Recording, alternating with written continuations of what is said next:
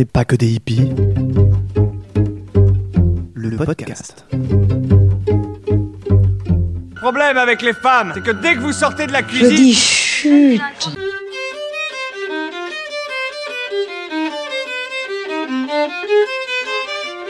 regarde-moi ça. Espèce de hippie de merde. À la sorora. Never ever accept because you're a woman as a reason for doing or not doing anything. Bonjour à toutes et à tous et bienvenue dans le podcast dont n'est pas que des hippies. Je suis Julie Lano, naturopathe, thérapeute en psychogestionnel et cuisinière holistique. Et ce podcast est là pour vous parler d'alimentation, de bien-être, de psychologie, le tout saupoudré d'un peu de féminisme. Il a pour vocation d'ouvrir les horizons, de vous donner de nouvelles pistes de réflexion et de vous apporter des connaissances sur votre fonctionnement. On n'est pas que des hippies, le podcast. Vous l'avez peut-être écouté, et si ce n'est pas le cas, je ne peux que vous le conseiller, l'épisode avec Johanna Siama sur le mouvement. Parce qu'aujourd'hui, je vais à nouveau parler de ce sujet, on parlera de ce que la sédentarité fait au corps et de ce que bouger apporte. Bouger, donc, c'est pas forcément faire du sport. Sinon, en fait, si votre quotidien il est déjà surchargé, ben, c'est compliqué de caler des moments et ça peut pousser à rien faire plutôt que faire un peu.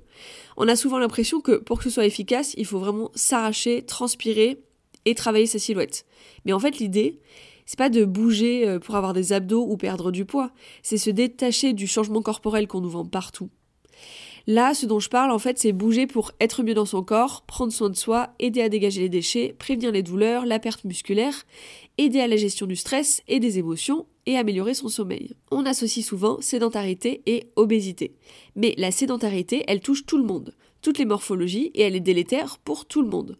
On en parlera un peu plus après, de cet amalgame qui, euh, outre le fait qu'il est violent et stigmatisant, puisque je le rappelle, l'obésité est une pathologie qui parfois n'a rien à voir avec la sédentarité ou l'alimentation, en fait, il induit que seules les personnes grosses souffrent de leur sédentarité. Mais on peut très bien faire du 36 et être malade, et faire du 52 et être en santé. La sédentarité, elle touche tout le monde qui est sédentaire. En moyenne en France, on reste assis assise 7h24 par jour, contre 8h13 au Royaume-Uni et 5h50 en Finlande.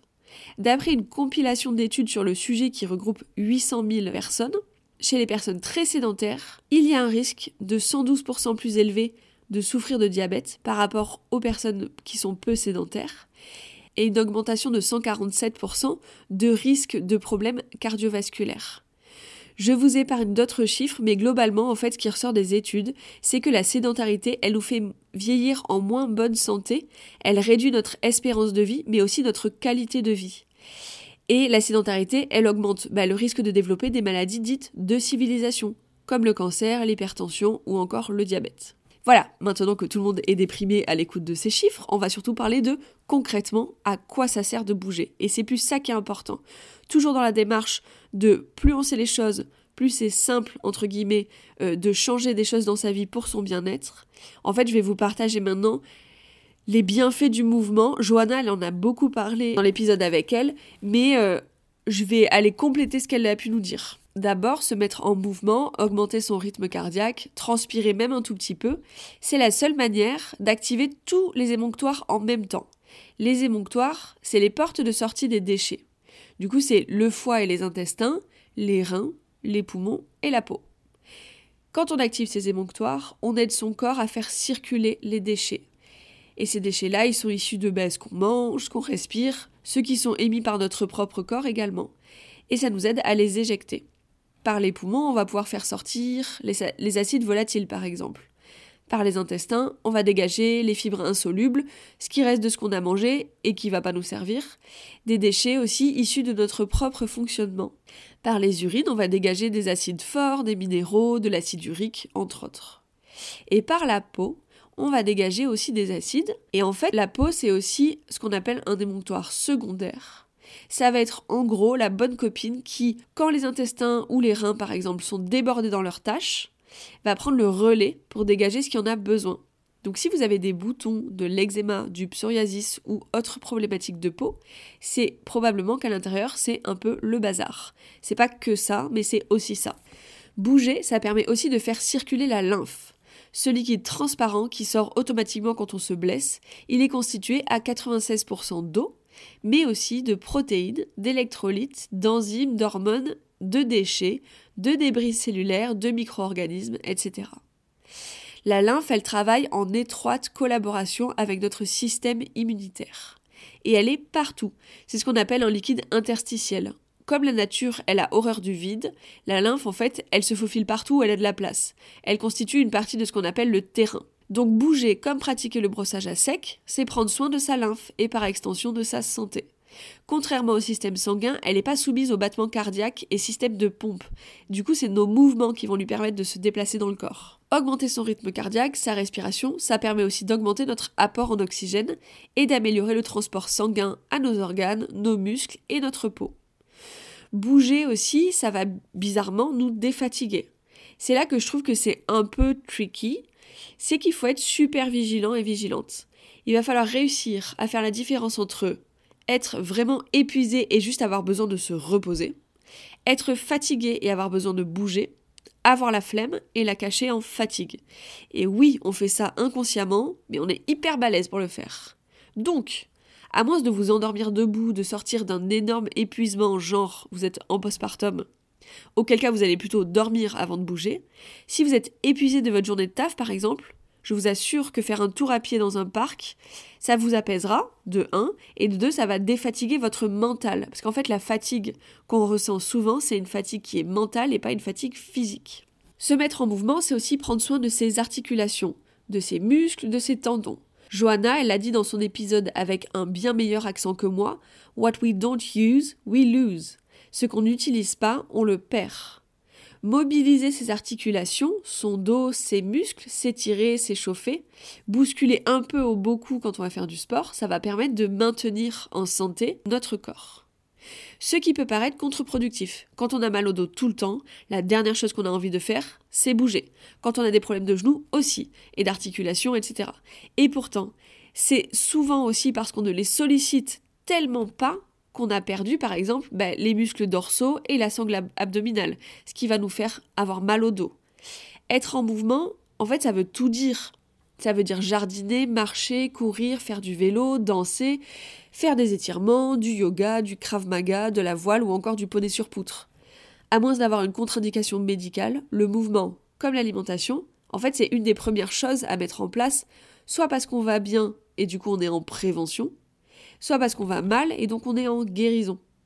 À savoir aussi que ça permet de renforcer les os, ce qui est utile parce que finalement les os, c'est important. Selon la loi de Wolff d'ailleurs, les os se forment et se résorbent en fonction des contraintes mécaniques qu'on leur fait vivre. Quand on est en mouvement, quand on fait du sport, on va donc favoriser ces contraintes et solidifier les os. On va donc pouvoir améliorer ou prévenir, grâce au mouvement, les lombalgies, les rhumatismes inflammatoires, l'ostéoporose ou encore l'arthrose. Si vous êtes constipé et que vous ne bougez jamais, ou très peu, mon petit doigt me dit que le problème pourra être amélioré, voire réglé, par un mouvement quotidien. Forcément, en se mettant en mouvement, les intestins ils vont être massés, ils vont être en torsion, et le péristaltisme il va être encouragé. La constipation, c'est une stagnation. Ça peut être dû à un milliard de choses, au moins, mais la sédentarité, c'est clairement une des causes premières. Ça et le manque d'eau et le manque de fibres.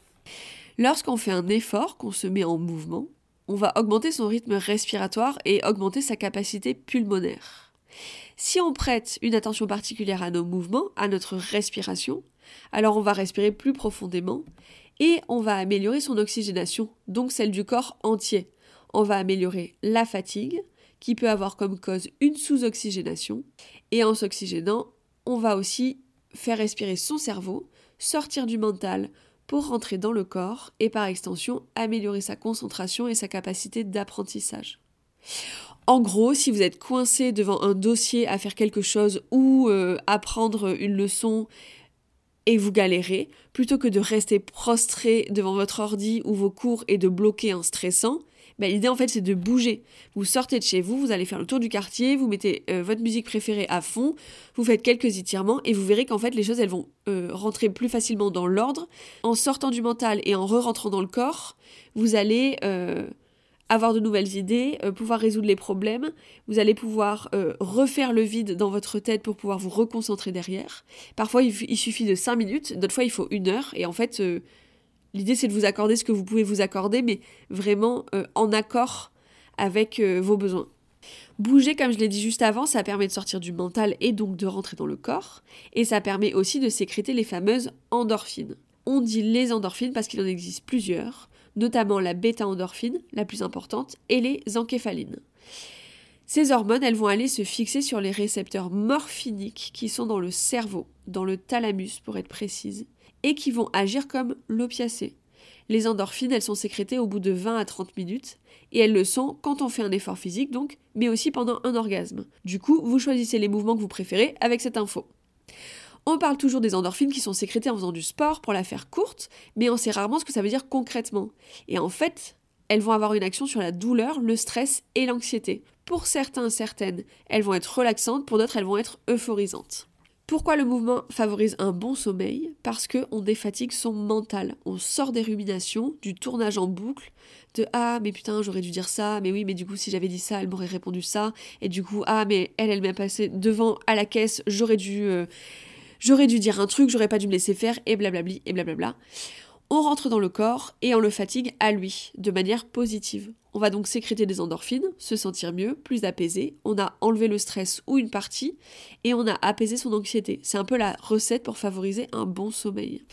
Se mettre en mouvement, ça peut être fait de mille manières. Ce qu'il faut savoir, c'est qu'il n'y a pas d'âge, pas de morphologie, pas de conditions adéquates ou inadéquates pour s'y mettre. Si tout ce que vous arrivez à faire, c'est 20 mètres en marchant, de vous reposer, puis de nouveau 20 mètres et de rentrer chez vous, faites-le. Les 20 mètres, ça deviendra 30, puis 40, puis peut-être 10 minutes de marche. En fait, le tout, c'est de faire à votre rythme. Si vous voulez faire du yoga et que vous avez du mal à toucher vos genoux avec vos mains, vous allez peut-être avoir tendance à vous dire que c'est pas pour vous, justement parce que vous n'êtes pas souple. Alors, comment vous dire que justement, c'est parce que vous n'êtes pas souple que c'est carrément pour vous si vous saviez tout faire, ça servira à rien de prendre un cours, on est d'accord. Si vous voulez courir, et que pour le moment, comme moi au début, 2 km, vous les faites en 20 minutes ou plus, ou alors que vous arrivez à courir 500 mètres, puis marcher, puis recourir, ben en fait pareil, on s'en fout, et ça peut être 50 mètres, et c'est pas grave. Le tout c'est que ça vous fasse du bien, que ça vous fasse plaisir, et de le faire. Ça peut quand même être dur pendant qu'on le fait. Hein. J'ai retiré très très peu de plaisir de mes premières semaines de jogging. Par contre, j'étais tellement mieux après que j'acceptais de ramasser pendant, tout en sachant qu'un jour ce serait plus simple. Et je vous le donne en mille, oui, ça devient toujours plus simple. Plus on fait, plus ça devient facile. Et ne vous faites pas avoir par les comptes de yoga qui montrent des postures que si vous n'avez pas passé 40 ans au Cirque du Soleil, c'est juste impossible à faire. Ne vous faites pas avoir par les, par les fit girls, les nanas payées pour travailler leur corps, dont c'est le métier, et qui passent plusieurs heures à faire du sport dans la journée, et qui ont de base une silhouette qui rentre dans le moule de ce qu'on voit aujourd'hui. Ne vous faites pas avoir par les marques de fringues de sport qui ne montrent que des femmes super musclées et minces, ou des mecs super musclés et minces, ou encore les pubs euh, pour les salles de sport qui montrent plus de tablettes de chocolat que dans une usine Lint. Pour le moment, ils n'ont pas compris ou ne veulent pas comprendre que les gens ne sont pas tous jeunes, hyper musclés ou faisant du 36, même si ils ou elles font du sport. En fait, on est encore sur des images de ce à quoi on va ressembler si on fait pareil. Et c'est censé nous faire avoir honte de nos corps pour nous pousser à consommer leurs produits. Un jour, je l'espère, ils auront quelqu'un au marketing qui changera les choses. En attendant, gardez en tête s'il vous plaît qu'il n'y a pas de poids, d'âge, de silhouette ou de conditions physiques prérequises. Que votre objectif ce soit d'arrêter d'avoir mal au dos, de pouvoir monter deux étages sans cracher vos poumons, ou encore de courir votre premier semi, en fait, tout est juste et tout à sa place. Il n'y a pas de hiérarchie dans les objectifs puisqu'ils sont personnels. Si vous arrivez à bouger un peu tous les jours et que pour vous, bah, ça, vous dire, ça veut dire prendre les escaliers au boulot, porter vos enfants 17 fois dans la journée, faire un tour au parc et faire des étirements dans votre lit avant de vous coucher, ben en fait, euh, vous avez bougé, c'est cool, c'était ça le but. Et ça va être aussi important de vous détacher, je pense, hein, de la pression que vous vous mettez et que la société vous met. Quand je dis vous, c'est nous. Faites les choses pour vous, avec vos envies, vos besoins et vos possibilités. Faites-vous accompagner si vous en avez besoin avec un ou une kiné ou ostéo. Demandez conseil à votre médecin. Prenez un coach si vous avez besoin et si vous le pouvez. Vous pouvez faire appel à Johanna si vous êtes sédentaire et que vous avez besoin d'être. La fameuse société dont je parle tout le temps nous fait croire que l'unique but de bouger ou de faire du sport, c'est d'avoir un corps musclé, plaisant à regarder et donc en bonne santé.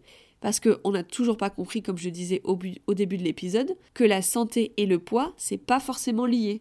Mais comme on vit dans une société grossophobe, je ne sais pas quoi vous dire. Il sera donc méga giga important, et j'insiste, si vous voulez être accompagné dans votre démarche, et que c'est compliqué pour vous de faire cette démarche, de trouver des personnes qui vont s'adresser à vous de manière inclusive. Ça veut dire qu'elles vont prendre en compte vos douleurs, vos problèmes de santé, votre corpulence, votre âge et vos envies. Et vos possibilités. Pour vous sentir en sécurité dans votre démarche et être accompagné sans être jugé. Clairement, le manque de représentativité et de diversité, ça me frappe depuis un moment, hein, notamment dans le milieu du bien-être. Il y a quelques semaines, euh, quelqu'un me confie d'ailleurs qu'elle n'arrivait pas à s'inscrire à un cours de yoga collectif, ni à un événement qui avait l'air plutôt chouette. C'était du paddle sur le lac d'Osgore. Parce que ça montrait, euh, les pubs, en fait, la communication montrait que des femmes jeunes, minces, musclées. Et en fait, elle se sentait en décalage et elle projetait que du coup, ce serait pas adapté pour elle, à sa condition physique et à son âge. Une autre personne m'exprimait il y a quelque temps qu'elle n'arrivait pas à s'inscrire à un cours de yoga parce qu'elle avait peur d'être ridicule. Une amie naturopathe me racontait aussi qu'elle avait une patiente avec des troubles alimentaires qui voulait perdre du poids et qui avait pris un coach sportif pour s'aider. Ce coach, pour motiver, et vous me voyez pas mais je fais d'énormes guillemets avec mes doigts, euh, disait dans ses cours, je cite, Allez les grosses, on bouge son gras. Alors, nous sommes tous d'accord pour dire que Jean-Claude est nul. Ah oui Alors juste pour remettre les pendules à l'heure, grosse c'est un adjectif, c'est pas censé être une insulte. Et en fait je sais même pas par où commencer tellement ce genre de discours est violent, complètement con, stigmatisant, grossophobe, humiliant et compagnie. Bref, vous imaginez ce que le culte de la performance et la pub, ce genre de pub-là, font. Peut-être que vous aussi ça vous refroidit. Et je vous comprends complètement. Je vais mettre en description des personnes, des profs de yoga, coachs sportifs qui sont dites safe. Ça veut dire qu'elles adhèrent pas à la diet culture, qu'elles prennent en considération les spécificités de chaque personne et que dans leur communication, et c'est tout con, mais en fait, vu qu'on est abreuvé d'images tout le temps, ça pèse vraiment euh, dans la balance, elles utilisent des images de personnes différentes. En fait, de vraies personnes, juste ben, des vieilles, euh, des personnes grosses, euh, des personnes maigres, des personnes minces, des personnes euh, musclées, des personnes noires, blanches. Enfin voilà, en fait, c'est juste dans ce, ce besoin d'être représenté, ce qui est absolument normal, et de se sentir accueilli. Se mettre en mouvement au détriment de votre bien-être mental, c'est niette en fait. Aussi, avant de vous laisser, si vous ne me connaissez pas très bien, il faut savoir que le sport et le mouvement sont pour moi euh, absolument pas quelque chose de naturel. J'adorerais hein, vous dire que je suis née sur une planche de surf et que je passais mes hivers à faire du snow avec mes copains de ride, mais c'est pas franchement ce qui s'est passé. Dans son podcast extraterrien, qui invite des sportifs et des sportifs pour parler de leur expérience, Bart, l'animateur, pose toujours la question C'est quoi votre premier souvenir de sport? Comme j'écoute son podcast, je me suis demandé au bout d'un moment Et moi, c'est quoi mon premier souvenir de sport? Bon ben moi, c'est mon professeur en primaire qui nous faisait courir et qui m'obligeait à le faire quand bien même je faisais des crises d'asthme. Si vous avez déjà eu de l'asthme, j'imagine que l'idée de courir en faisant une crise vous paraît bien con. Et donc, ben, on est d'accord. Autant vous dire que mes débuts avec le sport, ça n'a pas été le coup de foudre, du coup. Les années collège et lycée, elles ont été placées sous le signe de ben, la dernière euh, à être prise dans les équipes, avoir peur des ballons, et se demander pourquoi, mais pourquoi on nous fait faire du javelot Et les années fac, elles ont largement plus été sous le signe du lever de coude que du fractionné. Je pouvais ne strictement rien faire de mon corps à part danser dans les soirées étudiantes pendant genre six mois, et ça me choquait même pas. En fait, j'avais pas du tout compris qu'on pouvait faire du sport parce que ça faisait du bien, et encore moins pour le plaisir. C'était une idée qui m'était totalement étrangère. Et j'ai bien tenté un peu de pilates et une fois euh, 20 minutes de course avec un couchsurfer qui était prof de sport, qui avait vraiment insisté pour me remettre sur les rails. Ça n'a pas du tout fonctionné. J'avais, je sais pas, 22 ans et ça n'a pas vraiment été probant. 26 ans, je commence ma lente mais néanmoins décidée descente dans les méandres du burn-out et je décide de me mettre à courir. Je sais pas pourquoi, mais c'était un peu euh, mon dernier recours. J'avais beau rentrer du boulot à 20h30, généralement en vrac, je partais courir. Autant vous dire que la première fois j'ai couru 2 km en 20 minutes, ce qui est lent, on va pas se mentir.